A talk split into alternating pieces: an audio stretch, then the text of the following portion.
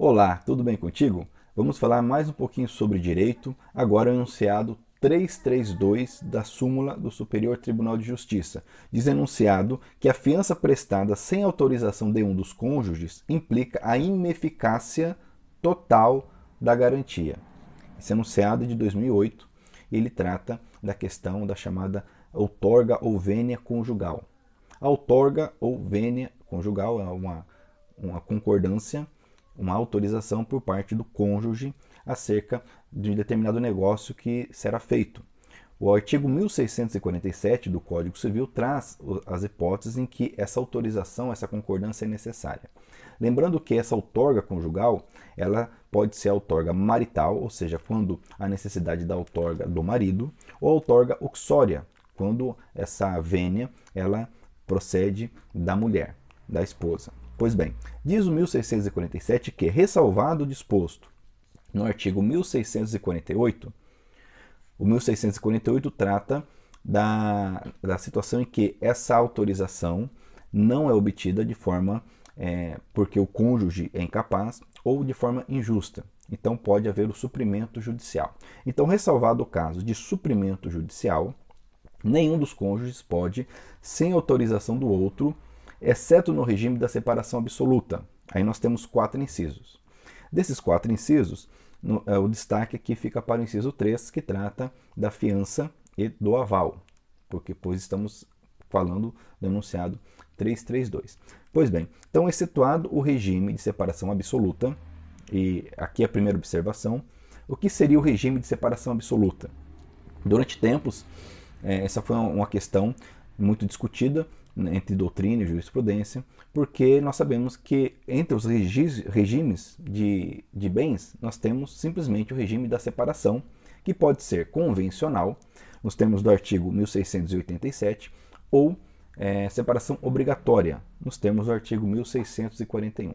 Ocorre que hoje está pacificado no âmbito do STJ, é, já com decisão em sede de repetitivo por parte da segunda sessão, que o regime de separação é, obrigatória, ela não é absoluta porque os bens adquiridos na constância do casamento, ok, os chamados aquestos, esses bens é, se comunicam, desde que, aí vem um detalhe que também já pacificou uma discussão antiga, desde que esses bens é, é sejam adquiridos é, em, é, com, com, com comunhão de esforços. E essa comunhão precisa ser comprovada, não se presume, precisa da comprovação. Pois bem, no caso, então, dos demais regimes, ou seja, é, excetuando apenas o regime da separação de bens convencional, pois essa é absoluta, há necessidade dessa outorga para a fiança. Ocorre que o entendimento do STJ é que a garantia da fiança, porque a fiança é uma garantia fidejussória, ela tem ineficácia, ela é atingida por ineficácia absoluta se não houver a outorga do outro cônjuge. Precisamos entender que estamos falando é, no âmbito aqui da legitimação, quando falamos em negócios jurídicos, atos jurídicos, estamos no campo da validade. Essa autorização ela atua no campo da legitimação, é, atua no campo da validade, ou seja, o ato seria é, inválido. Ocorre que estamos falando de nulidade e é, de anulabilidade, perdão, e não de nulidade. O Código Civil anterior tratava essa ausência da vênia conjugal como nulidade, ou seja, o ato era pleno, é, nulo de pleno direito.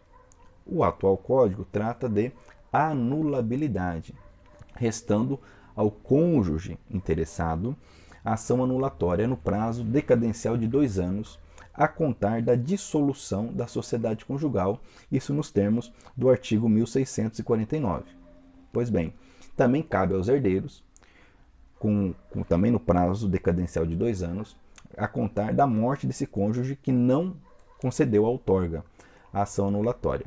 Okay? O cônjuge que atuou sem anuência do outro não tem legitimidade para alegar futuramente a anulação desse negócio jurídico. Pois bem, no caso específico da fiança, inciso 3, o STJ entende que, apesar dos demais incisos tratarem de anulabilidade, nós temos aqui uma nulidade de pleno direito, uma total ineficácia dessa garantia.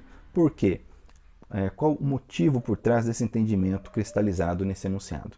Porque há uma preocupação por parte do STJ acerca do bem de garantia, do bem de família. Uma vez que o próprio STJ entende que é válida, nos termos da súmula 549, que é válida a penhora do bem de família pertencente ao fiador em contrato de locação. Então perceba que o fiador ele não tem resguardado nem o seu bem de família no, no, é quando ele opera, por exemplo, no contrato de locação.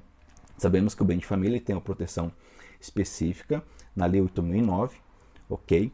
É, no intuito de resguardar esse bem que serve para é, efetivar a dignidade da pessoa humana, o núcleo familiar. Então, por conta da possibilidade de se fragilizar esse bem familiar, de se atingir esse núcleo familiar, o STJ entende que no caso da fiança, uma vez ela ocorrendo, há necessidade, sob pena de ineficácia total da garantia, da concordância da, do conhecimento e anuência expressa do outro cônjuge. Ok? Daí porque esse tratamento diferenciado em relação à fiança. Então, repetindo, quando falamos da necessidade da outorga, nos termos do artigo 1647, estamos no plano da validade. O ato é anulável. Porém, quando se trata de fiança, há um tratamento mais forte, mais intolerante por parte do STJ quanto à ausência dessa outorga, pois, pois se protege aqui, com essa atitude, o bem de família, o núcleo familiar, uma vez que, uma vez fiador, de forma correta, pode-se até mesmo perder o bem de família, por exemplo, no caso do contrato de locação, conforme é enunciado 549 do STJ. Ok? Para encerrar né, aqui o, o, esse comentário, vamos falar rapidamente do aval. Não é o tema da, do enunciado, mas como o inciso 3 fala do, da fiança e do aval, é, em relação ao aval, nós temos essa novidade no código atual, o anterior não previa, o que gerou grande perplexidade e, e, é, discussões doutrinárias e jurisprudenciais, mas hoje isso, isso, está pacificado. Então, primeiro eu vou rapidamente diferenciar o que é aval, o que é fiança. É, muitas vezes se confunde esses, do, esses dois institutos. Ambos são garantias fidejussórias, porém a fiança é um contrato, um contrato acessório, ok? É, Instituto de Direito Civil, também utilizado aí é, é, no direito empresarial, mas o aval, por sua vez, não é um contrato, é uma declaração unilateral. O aval é o Instituto do Direito Cambiário, que cuida dos títulos de crédito. E a característica dos títulos de crédito de crédito é a circularidade, é justamente a abstração. Então, é, uma vez que alguém é, faz o aval, ele assina no título de crédito, esse título circula, de forma que quem recebe, quem está de posse desse título, não tem condições de saber se aquele avalista é casado, não é, qual o regime de bens, enfim. Então, traria uma, uma série de é, inseguranças admitir a necessidade da outorga conjugal no caso do aval. Daí, qual foi a, a solução apresentada pelo STJ?